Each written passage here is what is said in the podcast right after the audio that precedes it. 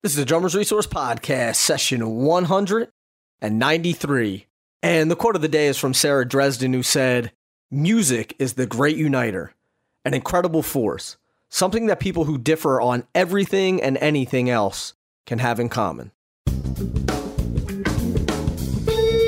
listening to the Drummers Resource Podcast, home of in-depth interviews with the world's greatest drummers, music industry professionals, and thought leaders. Inspiration, education, and motivation for drumming and beyond, and beyond, and beyond, and beyond. What's going on, everybody? Nick Ruffini here with another session of the Drummers Resource Podcast. And if this is your first time listening, you can catch all one hundred ninety-three episodes at drummers resource dot com or the latest fifty or so on iTunes, Stitcher, and all that stuff.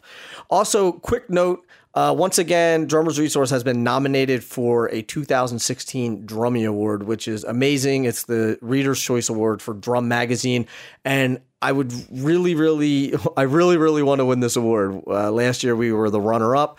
And this year, it would mean the world to me if we could win this award. So what do I need from you? I need you to just please go to drummers resource dot com forward slash vote. V O T E, and you can vote as many times as you would like. But if you're getting any value out of this podcast, uh, it's one hundred percent free for you. So do me a favor. I'm guilting you into this. Please go vote for Drummers Resource under general interest website. Please do that for me. And uh, again, it's drummers resource dot com forward slash vote. Also, I'm doing an interv- or a webinar Uh, how to get bigger and better gigs, and that is this Tuesday. So if you want to check that out, you can go to drummers resource dot com forward slash gigs. I'll teach you how to get bigger and better gigs, who gets hired and why, and a bunch of other things of how you can step up your game and get the gigs that you deserve.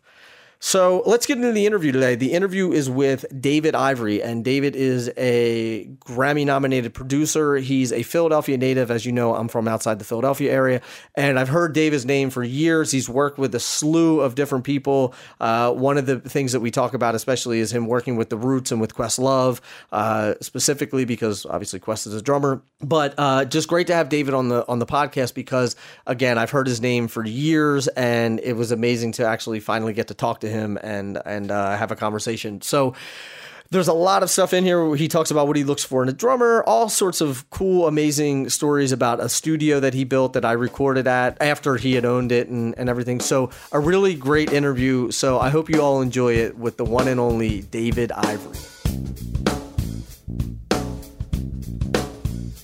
David, how are you? Thank you for doing this. I appreciate it. No problem. How are you, Nick? Uh, I'm doing well. It's great to have you because, you know, as I mentioned, I'm a I'm a Philly guy, and I have uh, I've heard your name rumoring around the uh, the music scene ever since I can remember. So it's a pleasure to actually have you on the show and be able to talk to you. Well, thanks. Thanks for having me. I appreciate it. Absolutely. Hey, quick question. Did you your first studio? Uh, where was your first studio located? It was in Royersford, Pennsylvania. I thought so. Dome Sound, right? Yeah, it was a geodesic dome. Yep. I, I built that when I was uh, around twenty-four years old. Amazing. I, yeah, oh. Thanks. Oh, you, so you've been there, huh? I've I've recorded there. Uh, I've recorded a few records there, and my buddy is in the Bloodhound Gang, and they recorded all their records there. Mm-hmm. And uh, and Rich, who who I guess bought it off of you, uh, yep. I know. So yeah, and I thought you were. I thought you owned that, and. Uh, I I wasn't one hundred percent sure, but I was about ninety-five percent sure. So yeah, I start. I built it in eighty-two, and I was there up until ninety, and then and then I sold it to Rich, and then uh, I moved to Sigma, and then I was an independent producer at Sigma throughout all the nineties, and then the end of two thousand, Sigma was being sold, so I got a, my spot where I'm at right now in Gwinnett Valley. I got you. So the the for the people who are listening. This it's called Dome Sound now, and what, what was it called when you had it? Uh, Iris, Iris, Iris. Yeah. So it's the inside of the studio is a it's a it's a dome. It's a it's right. uh, the best way that I can describe it. It's probably the craziest recording studio I, I've ever been in, but it's amazing. The sound is good and everything. Was there a reason why you designed it that way? Yeah. Um, basically, it was a f- uh, fifty by fifty empty warehouse, and the concept was, you know, you're always worried about parallel walls and ceilings and all this stuff. So mm-hmm. my concept was to eliminate all that. So, and the only really way to do that is to have a dome. So just so that listeners understand, it really isn't a full dome. It was a five eighths dome. So it's a little more than half a dome. So if you cut a basketball in half and then quarter it, that's the that's kind of what the dome was inside. Now that went up against, then also what I wanted to do is make it a, a nice venue for live performances. So we added uh, sort of like a Frank Lloyd Wright designed cantilevered balcony that sticked out, sticks out over the over the the the floor area, and you can kind of look down on the performance. And so that's what the balcony was all about. That's sort of, now that you say that, I get, yeah, because it butts up against sort of the front of the top of the control room. Right, it ha and it hangs right over the control room, so it's cantilevered from, there's two steel beams that were inside there that we that we took uh, struts out and then like kind of used one to hold the other, and that's how we got away from the wall without having any supports. So did you design this whole thing yourself? Yeah, uh-huh. And the dome was designed by this friend of mine, um, uh, uh, Uh, Rex Reichert, who was a um, like a math wizard, and, and he was the one I got involved to help me design the dome. And what we did was we didn't have that, a lot. Well, that's what I was going to ask. Like, how the hell did you do this when you were twenty-four years old? Well, because um, I was into building stuff. Um, I actually was working for. Uh, I was working part time because I was playing full time, but I was working part time for this uh, for this guy who was like a builder. Uh, welder kind of guy, so he he kind of helped me with. Uh, I kind of just got a lot of people involved. He kind of helped me with like the. If you notice, if you go up to the stairs, there's like these compression stairs. So mm-hmm. It's sort of like an M C Escher kind of vibe. So I kind of wanted to, to to put you know Buckminster Fuller, Frank Lloyd Wright, and Escher all together, all in the same kind of building, because it was something that they were all like. I was fans of all that work right. of those people. So like. I had him design the stairwell, because the stairway that goes up to the second floor, if you notice, there's, again, no supports. And it goes one way, then it turns another. And if you look at it in a weird way, it's like an Escher drawing. You don't know if it's going up or down. So, right. so I used him to do that, and he helped me with that. Um, I designed the actual layout because of, um, you know, that was sort of my expertise. And then, of course, Uh, I wanted a living quarter there and a shower and stuff, because sometimes, you know, cause I anticipated people being there for many days at a time. Mm-hmm. So, yeah, there's a whole kitchen in there, and right, yeah, yeah. So it was pretty cool. And and then I got uh, Rex to do the uh, dome, and what he did, we had a lot of free help. We just didn't have a lot of money. So um, the dome was also good that way, because just the nature of the structure, you don't need like two by fours and two by sixes like your classic building structure. Uh, you, we've used literally plaster lath, which is very cheap and easy to do.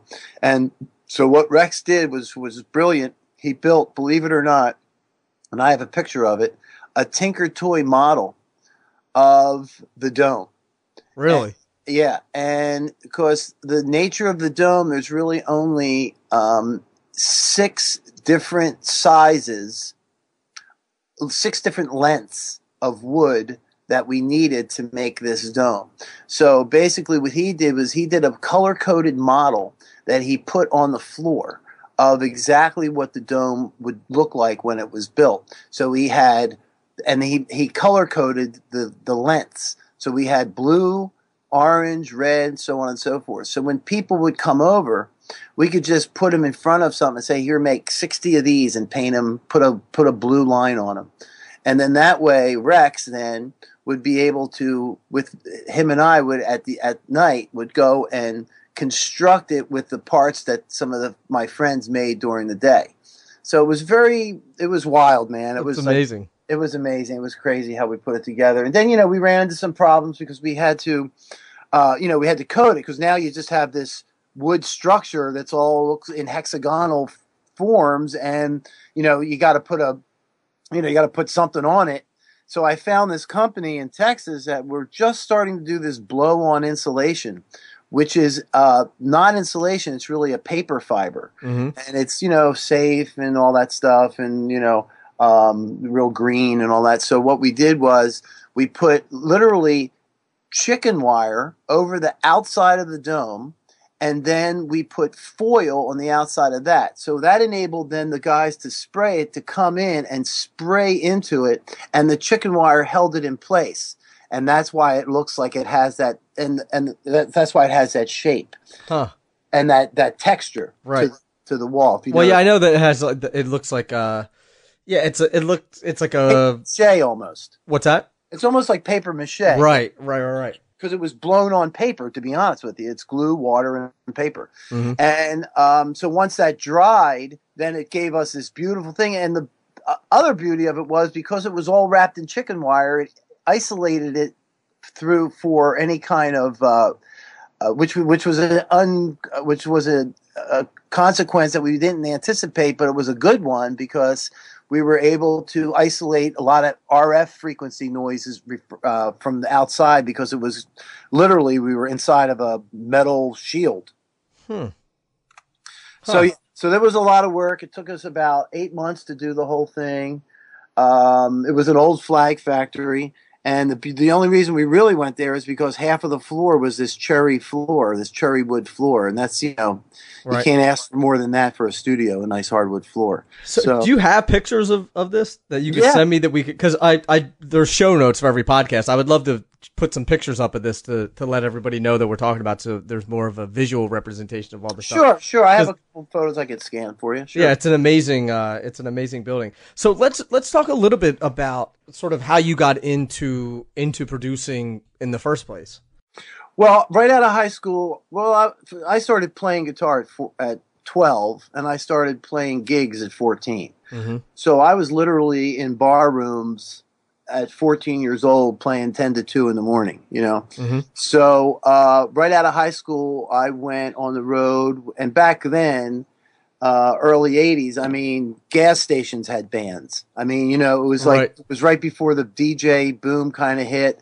So like there was two bands at a Holiday Inn. There was three bands. Like there was just amazing amount of work because there wasn't any kind of way like it is now with D Js or that kind of. You really had to have a band if you wanted music. So, uh, so right out of that, I went on the road and was it like a Holiday Inn kind of band, and we did really well and played a lot. And then, you know. Uh, making some money doing, you know, right out of high school was pretty cool. And then I kind of had the bright idea that I could write music. so um, I started doing that, and then I'm thinking, wow, this is great. So then I figured, well, you know, let's, let's go record. And then we went to record, and it was not really a good experience. The, the the place we went was pretty bad, and it was like, and I'm watching them do this, and I'm thinking like, man, I think I can do all this probably better than these guys. And that's kind of what started me thinking about recording. Hmm. And then, um, so this is like, so about three years out of high school or four years, I had a, a, a I got into an original band. Of course, stopped making all that money that I was making playing covers. Yep. and uh, and I, I didn't quite figure that one out. Um, and then uh, we moved into this big band house, and in the basement was this great basement. So I started buying equipment. It was just that simple. Unfortunately, back then, I mean, a four-track tape deck was one thousand dollars. Right. So, you know, it, it was way harder to get into recording than it is now. Obviously. Well, I, re I remember Rich, who bought Dome off you, referencing, a, or, you know, buying a, a, a one-gig external hard drive, and it was like twenty-eight hundred dollars. Right. Yeah. Exactly. Right. One gig. That's insane. Right, right. Insane. Because uh, I had... In the eighties, I was one of the first to have Mac and sequencers through MIDI hooked up via sync, uh, a sync track on tape machines. And I remember I bought my S E thirty, which was uh, one one meg one meg. Uh, let's see, five five twelve meg of RAM, and a printer, and it was seven thousand dollars. Yeah, so it's amazing. Right, it's amazing. It, it, like, and so obviously there weren't a lot of studios out there. So if you could get into the studio business, you were in luck. So, so when I started my my basement of my band house, I started getting some clients, and then that's when um, I was I found this building to build the dome in, and that's when we started. Actually, I figured out I made a career of it. So then I started playing less and then recording more.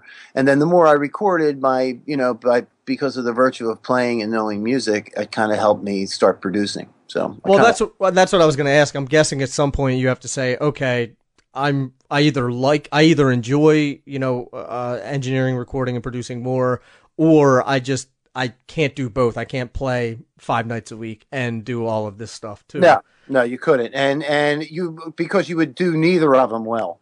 Right. So that was the problem. So I just yeah I just went into it full blown. I still played a lot, but nothing like I was before. And then I just kind of shifted it more to, you know, learning keyboards and learning MIDI programming. I, I learned, you know, because MIDI just came out like in nineteen eighty-three, eighty-four. So, so because um, we were using C V gate control voltage stuff mm-hmm. to trigger. So you would have a drum machine. And I don't know how technical you want me to get, but you have a, a drum machine and, like, say, you make a hi-hat pattern, da, da, da, da, da, da, something like that. And then you could send that pattern out of a control voltage. And if you had a, a, a, a sequencer like a Pro one, Sequential Circuits Pro one, on an arpeggiation, just arpeggiating randomly, that hi-hat would then open up that C V voltage and that note would come out and then close again. So essentially, you could create uh, arpeggiation and, and that kind of stuff via a hi-hat uh, electronic send. So huh. it was quite complicated, and you know, but we were able to do it a lot. And then when MIDI came and we were able to actually edit and do all that stuff, you know, the, everything went nuts. Right. You know, right. and then I, and then I was fortunate enough to get what was called an Emulator too.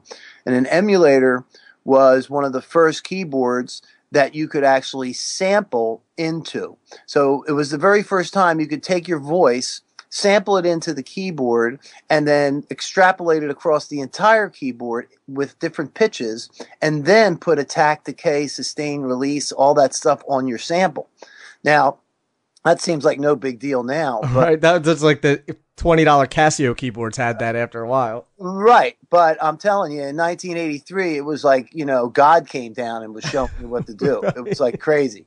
So it was like it's absolutely unbelievable. So, you know, and of course that keyboard cost eighty-six hundred dollars. Right. So, I mean, it was just like nuts. That's and I, I and I didn't have a lot of money, so we just I just kept putting all my money into gear, because you pretty much had to back then, because right. you know, it was it was a gear kind of driven kind of industry, you know. Well, and that was always the thing. It was like, where, you know, where do you want to record? And it's like, all right, well, what gear do they have? Right. What's there? Right. And, you know, I'm I'm guessing, and I don't know the ins and outs of it, obviously, like you do, but I'm guessing that certain bands wouldn't record at certain places because they didn't have certain, you know, gear uh, that they were looking for. Absolutely correct. It was yeah. way more gear centric than it is now, because now every everybody has the same gear. Right. It's commoditized a bit. Yes, exactly. So yeah. it wasn't, and that's why it's, a lot of things start sounding the same, because everybody's using the same stuff. So if, if everybody, if a, a million people buy Wave plugins, you're going to end up probably using the same ones. And guess what? Things are going to start sounding the same. Sure. So that's a, that's the negative byproduct of having it very easy. You know, mm-hmm. yes, the internet and technology afforded everybody to do more music, but now everybody is. So, right. so with the same tools. So it's, you know, it's important to, yeah, just one of those things. Well, and I I remember even when just when Pro Tools came out, and like buying all the plugins for Pro Tools were still right. it, there were still barriers to entry, because it was ten, twelve grand right to buy all the all the plugins, and now, you know, it's right. And at Sigma, we through the nineties, I know when Rich bought the place, he was really heavily into the Pro Tools thing. Uh, I actually uh, I was at that point I didn't like Pro Tools because it sounded like crap, mm. and you know, after buying a you know, a forty thousand dollar twenty-two inch machine, you're not well, willing to make now start making music that doesn't sound as good as that, you sure. know, especially with that investment. So at Sigma, I, I had my room there, and we stayed analog, and that's when I did all the Roots records and all that stuff, and that was all analog stuff until two thousand, when Pro Tools really started sounding really good, you know. So my question is, if you record, say you record, you know, like you recorded Things Fall Apart, and you recorded that analog, but then it, it gets converted to digital. Only at the very end. Uh, that was even mixed uh, off of two inch off of two inch tape. So it was even mixed, and the only time it went to digital, those records, were when they were actually uh, uh, made to be manufactured for C D. That was the first time they hit digital. So does, does the sound degrade every single time? No, no, no. And or I guess or let me rephrase my question, and this is me partly being, uh, partly just being naive, I guess. But if I record, so my record that I recorded, I recorded on two-inch tape. Uh, like a couple years ago, and then we just converted it to digital for for the C Ds, the same thing that you're talking about. So if I recorded it in Pro Tools and then put it on C D, or recorded on analog and put it on C D, am I going to get the sound same sound quality because it's digital at the end?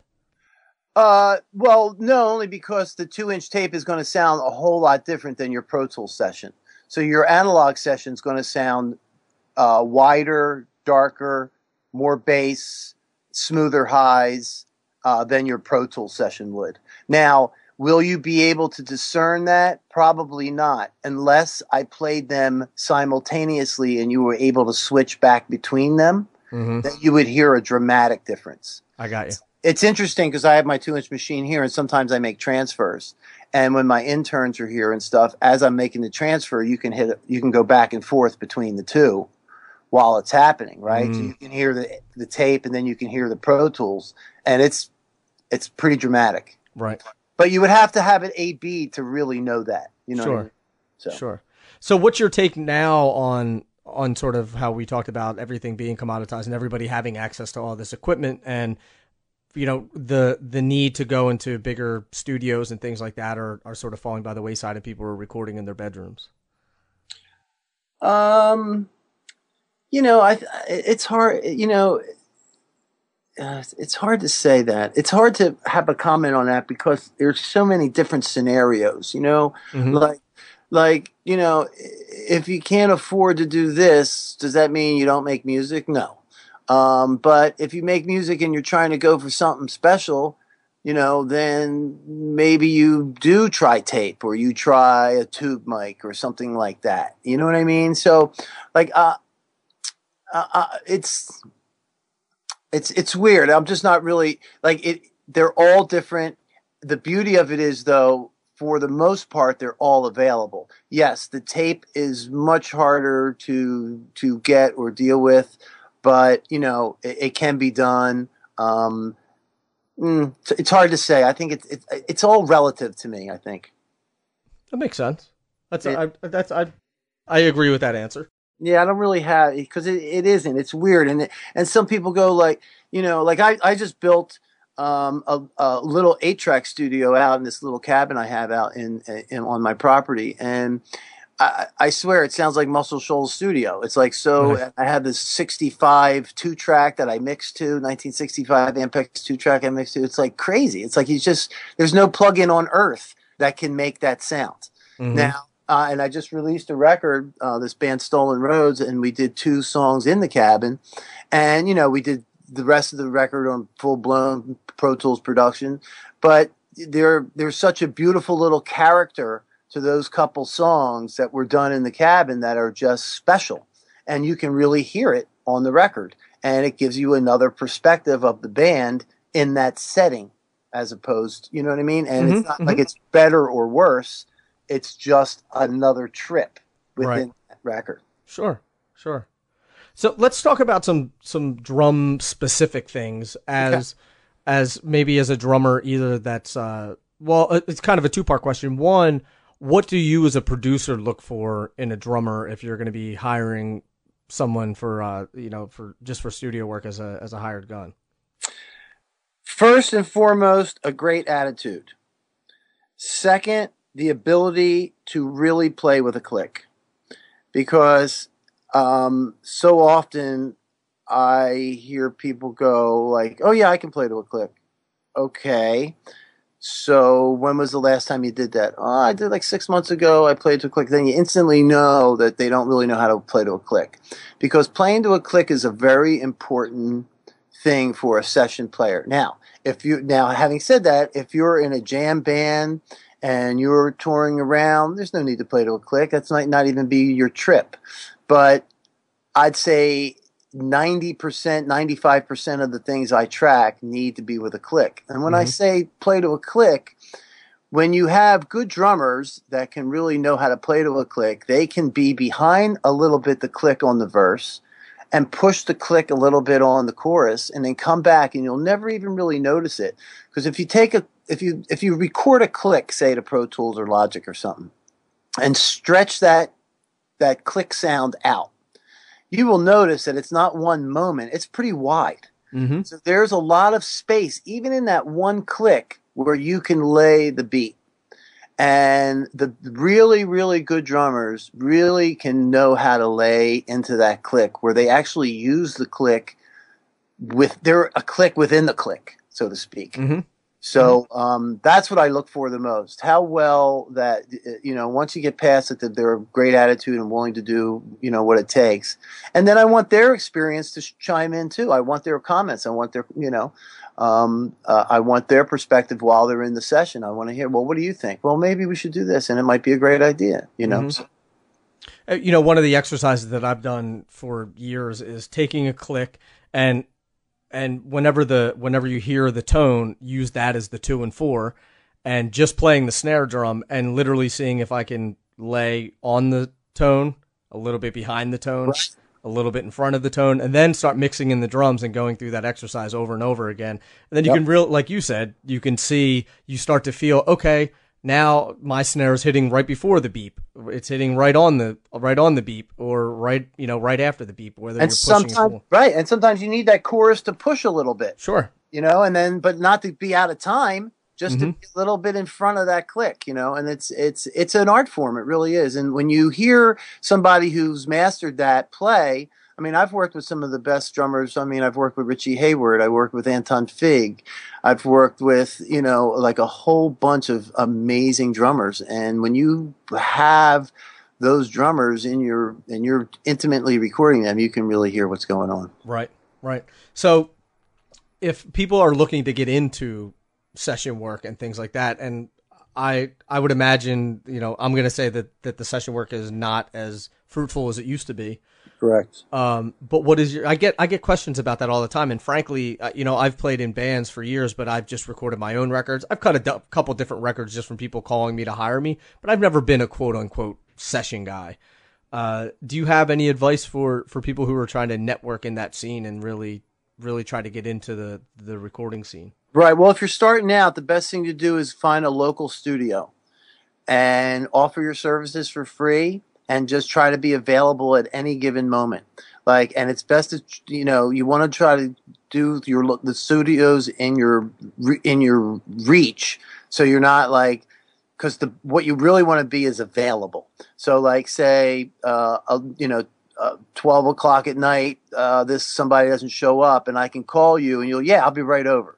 Like, because mm-hmm. that's the kind of availability that you need to do, and you need to kind of do a couple for free and not even want money, and just to show that you can really do it. And then that's the kind of thing that studio owners, producers really like, because it shows that you're hungry and you're ready to do this and you're ready to work at any time. Mm-hmm. Because everybody wants to be a studio player or this and that, but you know, all right, let's show up at ten a.m. and I'm going to work you for four hours and, you know, let's see how you play. Well, you know, you, you got to be ready for that. That's all. Mm-hmm. So it's it's like anything else. Uh, you, to get your foot in the door, you just got to do it for nothing and try to show your your value. And then one day, you know, they'll call on you, they'll call on you. And then one day, if they, they start liking you, then you go, oh, man, I can almost make it, but I have this other gig. Can you pay me something? Oh, yeah. And then that's how you start getting paid. I like that approach. Yeah, but you have to start getting that desire first. You build up the, you know, the... Um, the supply and the demand, you know? Mm-hmm.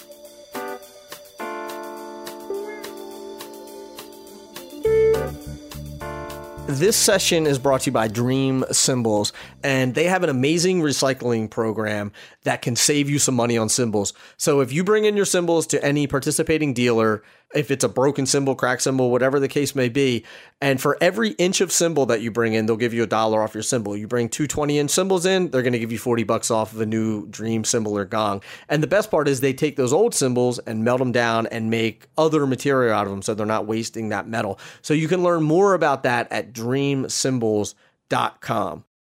Also, you've heard me mention a bunch of different books on this podcast, and the great thing is that you can get a lot of these titles, over two hundred fifty thousand titles, at audible dot com. So audible dot com takes books and converts them into audio so you can listen to them much like you're listening to this podcast. I recommend checking out The four hour Work Week by Tim Ferriss or Ego is the Enemy by Ryan Holiday, and you can get one of those books one hundred percent free by going to audible dot com forward slash Drummer, D R U M M E R. That's audible dot com forward slash drummer. Sign up for a free trial and you can download your own audiobook one hundred percent free, audible dot com forward slash drummer. Now let's get back into it with the Philly legend, David Ivory. One thing that I like that you mentioned is that, you know, you got to start with your local studios. I think everybody's like, well, I want to go and I want, you know, I want to start recording with the biggest, the biggest yeah. producers in the world. And I want to, you know, cut this record for John Mayer. And it's like, well, if you've never cut a record before, yeah. you should probably start with recording, you know, exactly John, John Mover's record instead of exactly. John Mayer's record. Actually, Jonathan Mover's a really good drummer. So I, I didn't mean Jonathan Mover, but, um, I know what you mean, but you know, you, you, you want to definitely start with the small artists, you know, and you want to, like, because studio playing is completely different than live playing. Mm-hmm. Uh, and I equate it to a piano and an organ. I mean, they look the same kind of, but that you don't play. A pianist is not an organist, and an organist is not a pianist. Right. Uh, and that's just all there is to it. Mm-hmm. And no one's going to convince me otherwise. Sure, a piano person, a pian- pianist can play organ, no doubt. And an organist can play piano. But if I want an organ track, I'm going to get an organ player who that's all they do. They know the sounds. They know how to do the draw bars. They know how to the feel of an organ. They know how to sway it. They right, know right. how to slur into it.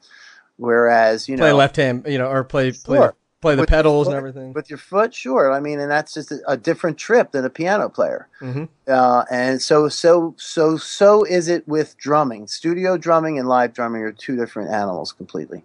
So do you have even, a, how, even the drums you use? Even the drums you use are different. Like, I just cut this record with this drummer, and he ha- he's a great live drummer. They play great live, um, but his kit's really big and and and thuddy because, you know, he's in big clubs, and you know I'm in a I'm in my studio's nice, but it's not a, a vacuous club, so I have to use drum kits that fit the room.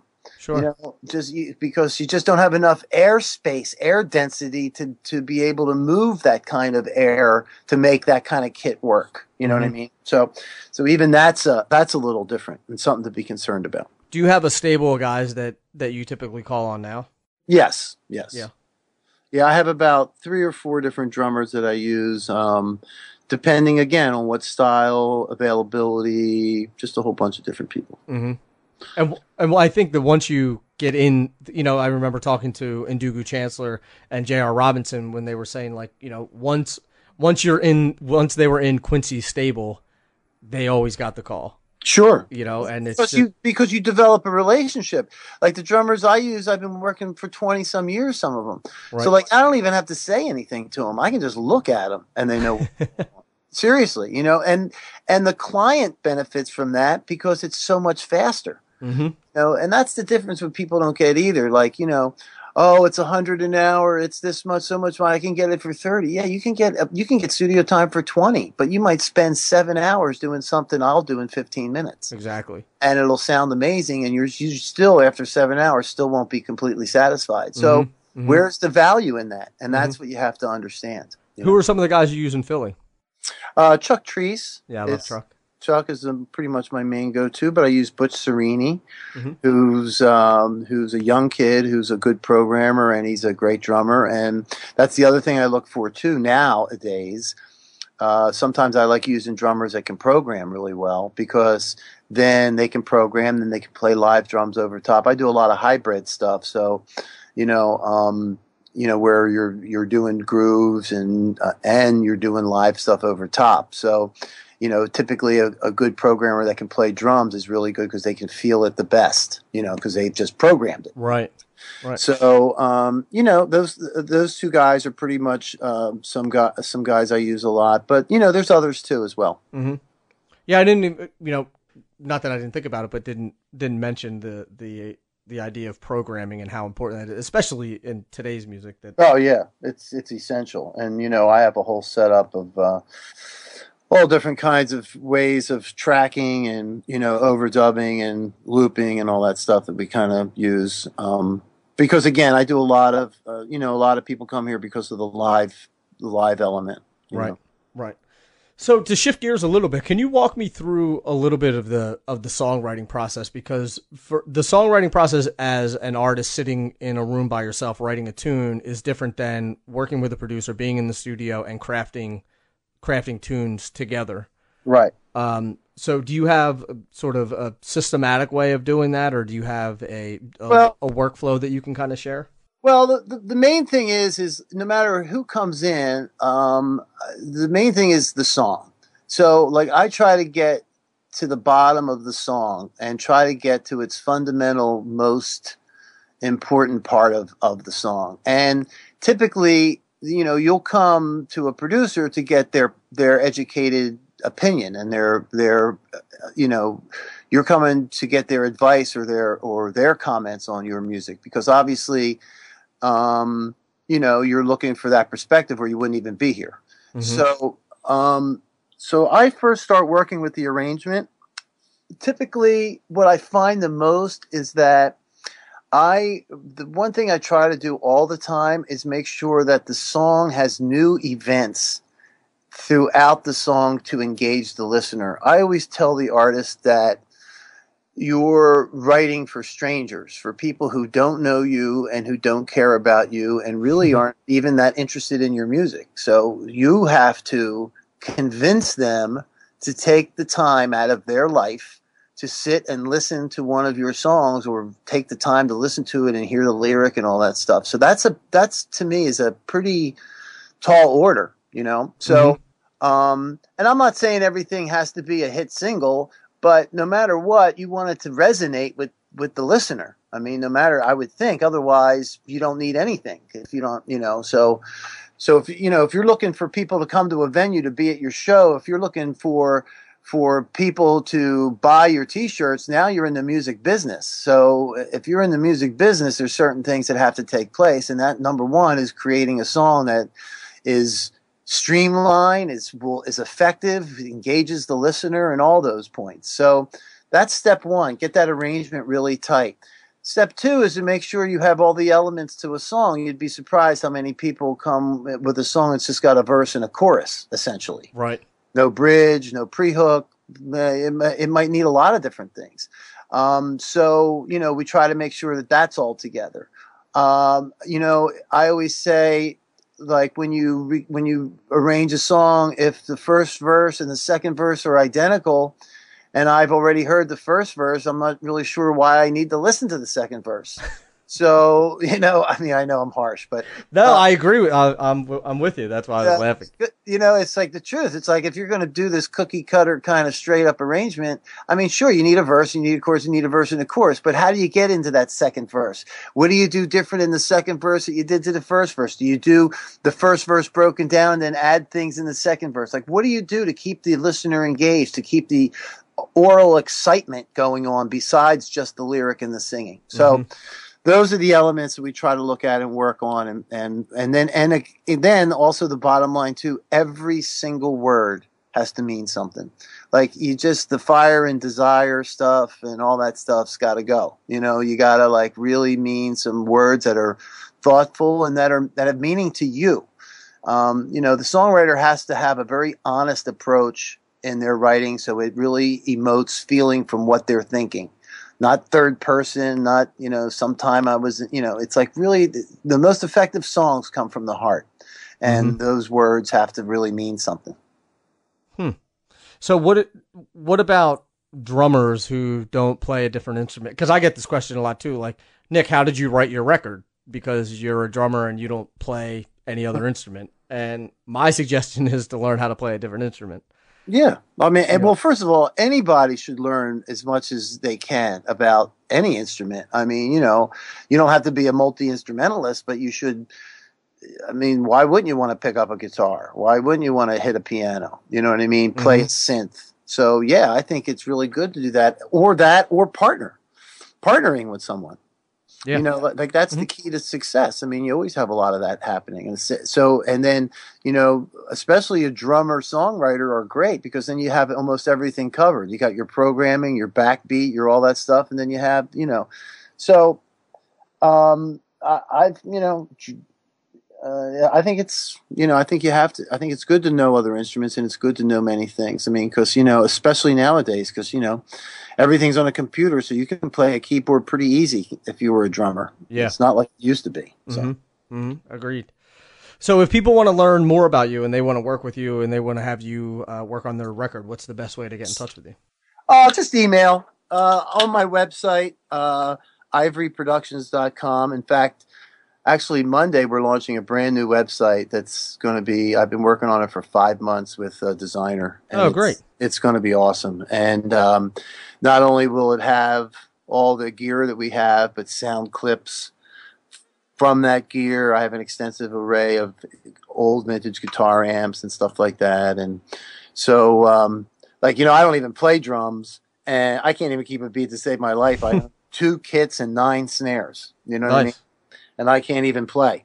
But I need the drums because, I, you know, I want these sounds that I have, you know what I mean? Mm-hmm, mm-hmm.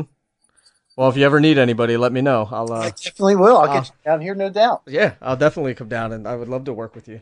Yeah. Um, so, last question: what what are some projects that you have going on right now that, that you would like to that that you would like to let people know uh, about? Well, I just did music for a movie called Camden Love Hate, which is a movie that these two Israeli filmmakers uh, basically gave cameras to Camden high school seniors. And they filmed kind of their environment. It's not a feel-gooder. It's definitely a very incredible uh, perspective of how our inner city life is. And um, I was very proud and fortunate to get to do a lot of the music. And then I music supervised the rest of it by getting commissioning some other people to get involved in it. And um, it's pretty wild. Uh, these six these six students film, you know, their homes and what they're doing. Uh, one dies, one gets shot five times. I mean, it's it's wow. pretty it's pretty incredible. Uh, but it has some really interesting, great moments to it, and you see some of them really getting, you know, um, really doing well and getting through it. I mean, it's pretty intense, but and it's kind of coincidental with all the stuff that's happening in America right now. So. Um, it, it, it shows that sometimes you just can't pull yourself up by your bootstraps, that right. you are put in a situation and it's difficult to get out, and it's not as easy as some people may think. Mm-hmm. So I'm, I'm pretty proud of that, and we did a lot of great. And like, again, we used some old, uh, since it was like a Camden thing, and we tried to use some like kind of dirtier beats and not make it so pristine and all that. So we, mm-hmm. I, I hope I captured some of the mood of the film. Awesome. And I'll put the show notes. I'll put the link to that in the show notes so people can okay, check great. It out. Yeah.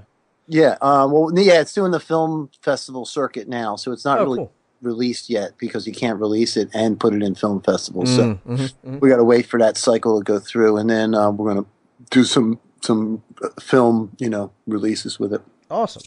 But yeah, so um, so that, and then uh, you know, a lot of good bands. I just did this band, Stolen Roads, who have a they've been they're touring with Robert Randolph and Leonard Skinner and uh, all these great bands, and they're playing Sturgis and all that stuff. So I just great. Finished their record. It's called um, it's uh, the name of the album. You can't get it online yet. It's just been released, and we're going to wait until. Uh, They're selling it at their shows, but we're going to wait till we release it until September. But it's called um, Bend with the Wind, and it's Stolen Roads. And oh, that's cool. a really great record right now. I'm pretty proud of. Um, and, you know, and a whole bunch of other singles I'm doing. Um, uh, uh, a band that I worked with, Silver Tongue, just got signed to uh, Pavement Records on Sony. I did their single. Um, so a um, whole bunch of bands doing some good stuff. That's awesome. So I, I lied. I have one more question because I think the audience sure. would kill me if I didn't ask you. So it was a long time ago, but working with, with Questlove, how was it, and, and how was he as a, as a drummer in the studio? Oh, it's great. I, I see him from time to time. Uh, I still see him from time to time, and uh, uh, it was great. Uh, and the beauty of it was was they we shared an attorney. So that's how I kind of met them. Oh, okay. And and they were a live hip hop band, and at the time I was doing a lot of I was doing live music, so it was a kind of a good fit because. Um, so uh, when they came in, you know, I finished up organics, and mm-hmm. and and and then we kind of started our. Then they got their deal for real, for real, and then we started with you know the Do You Want More, and then went all the way through. And, um, you know, which uh, Do You Want More just got, it was just certified platinum, right? Yep. How, yep. how does that happen? How does that take? So like, as far as I'm concerned, that's one of the greatest hip hop records ever. Yes. And I don't understand how that, after what year did that come out? ninety-three Mm, ninety-four Yeah. ninety-four I, I don't know. ninety-three yeah. ninety-four You're right. Um, well, the, well, first of all, platinum's a lot. First of all, no one's selling records. right, right. To be honest with that. And when they, that was their first real big record, and it was always floating around four hundred thousand sales forever. Mm-hmm. Um, and then when they got to the Fallon thing, um, uh, then it started building, and then it went, then it went, then it went gold, and then now it's building and building, and now it's finally sold a million copies. So. So that's that's how that works. It just you know it just takes time um, right. because they kind of hit that cycle too, where it was starting to change then. Even um, like in the beginning of two thousand, um, uh, the, the hip hop was still doing a lot of mixtape stuff, right. a lot of a lot of giveaways. It wasn't really as big of a thing as it is now. You know what I mean? So. Um, And they weren't as popular. I remember we were nominated for the Grammy. I mean, it was us, Eminem, and Busta Rhymes. Um, we were even amazed we were there because, you know, no one knew who the Roots were. And everybody knew who Eminem was and Busta Rhymes. But um, we still got nominated because, you know, it was just some good work. But, you know, it just takes time. That's a, the, the music business is kind of funny. Mm-hmm. But go, going back to Amir or Questlove, um, you know, uh, we just had a very good, interesting, great relationship. And, and, you know, that kit is my kit that we used for all those records, and all those drums are my drums. So, like, we were, he, he was always into, you know, the, the, the sounds that I could get. And he, you know, we both worked together on getting those sounds. We did some crazy stuff. I remember one, one time on one of the records, um, we put a snare drum on its side behind him, and I mic'd it. So every time he hit his snare, that snare would rattle because it was sideways. You huh. know what I mean? And then I would mic that and gate that. So that would only come on when it when he hit his regular snare because it was behind him. So it would still feel the vibration of the snare. Right, and you would right. just get this crazy little rattle to it. Nice. And so we used we did a whole bunch of weird things like that. And I had a small room at, at Sigma. I had a very small cutting room. Is that where that was recorded at Sigma? Yep, at, okay. at my room there. And uh, essentially, Sigma just gave me this space, and I had to equip it and do all that myself. So I put all my gear in there. And um, it, because of the tightness of the room, that's what helped create that whole neo-soul thing, you know, because it was just that tight drum sound. Mm-hmm. Um, and then, um, and, and of course, the drum kit, it's a Premier kit, and we used that. And then we used, uh, we used that eight-inch maple Premier snare, nineteen eighty-five maple Premier snare, and but but instead of using it like the rock way, we tightened the head and tightened that drum so tight we almost we bent the heads we bent the rims actually. Wow. That's how we got that sound, because I didn't like the piccolo sound because it's just too annoying and it's just way too bright and it's odd. But I liked the attack of the of the piccolo, but I just didn't like the sound of it. So by using an eight-inch maple, like a basic heavy metal rock snare drum, but tightening it to the point of where it can't be tightened anymore, mm-hmm. then that was that's how we got that nice pop. So that was an interesting little thing. Wasn't part of was part of that record or a song from that record or something recorded at the T R O C? I did a live, yes, I did a live. We did a whole lot. I'm, I'm a Roots fan, if you can't tell. Yeah, I can tell. I'm surprised you even know that. Uh, Dave Hewitt, you know, the guy with the truck. The he's yeah, got beautiful, yeah. he's got actually it's a Neve console with two twenty-four track machines in there. So we pulled it up next to the T R O C, and yeah, we re we recorded an entire set, and we they took one of the songs off of that. Yeah. I got you. Okay, yeah. I just I think just from growing up, uh, listening to the Roots, and then you know being from Philly and playing all those venues and all that, right? Just like being in that scene for years is. Yep. Just, I think I just. Uh, Sort of picked up some things. Yeah, like the, the Middle East restaurant. Remember the Middle East Club on Chestnut Street? Yep. Yeah, yeah. yeah. Shows there that was that were great. I, there's there's actually across the street from the T R O C. There's a uh, there's a Vietnamese place that has probably some of the best Vietnamese food I've ever had in my life. So mm-hmm. if anybody's if anybody's there in uh in Chinatown, so um, well, David, this has been this has been really great and fun, and thank you for all the the history of uh of, of Dome and all that, and and all your all your wisdom, and for taking the time to chat. I really appreciate it. Oh, it's my pleasure, man. It's it's great. It's all good, and um, look forward to having you down here sometime. Yeah, I would love to. Uh, next time I'm in the I'm in the Philly area, I'll let you know. Yeah, yeah, give me some advance warning. I'll set something up. That'd be that'd be fantastic. And then for everyone listening, go to ivory productions dot com. And especially the new site's coming out uh, next week. So yep, next so, week. So you'll have a new site and everything. So again, David, thank you so much. I really, really appreciate it. My pleasure, man. Talk All right. to you soon. All right. Thanks. Bye-bye.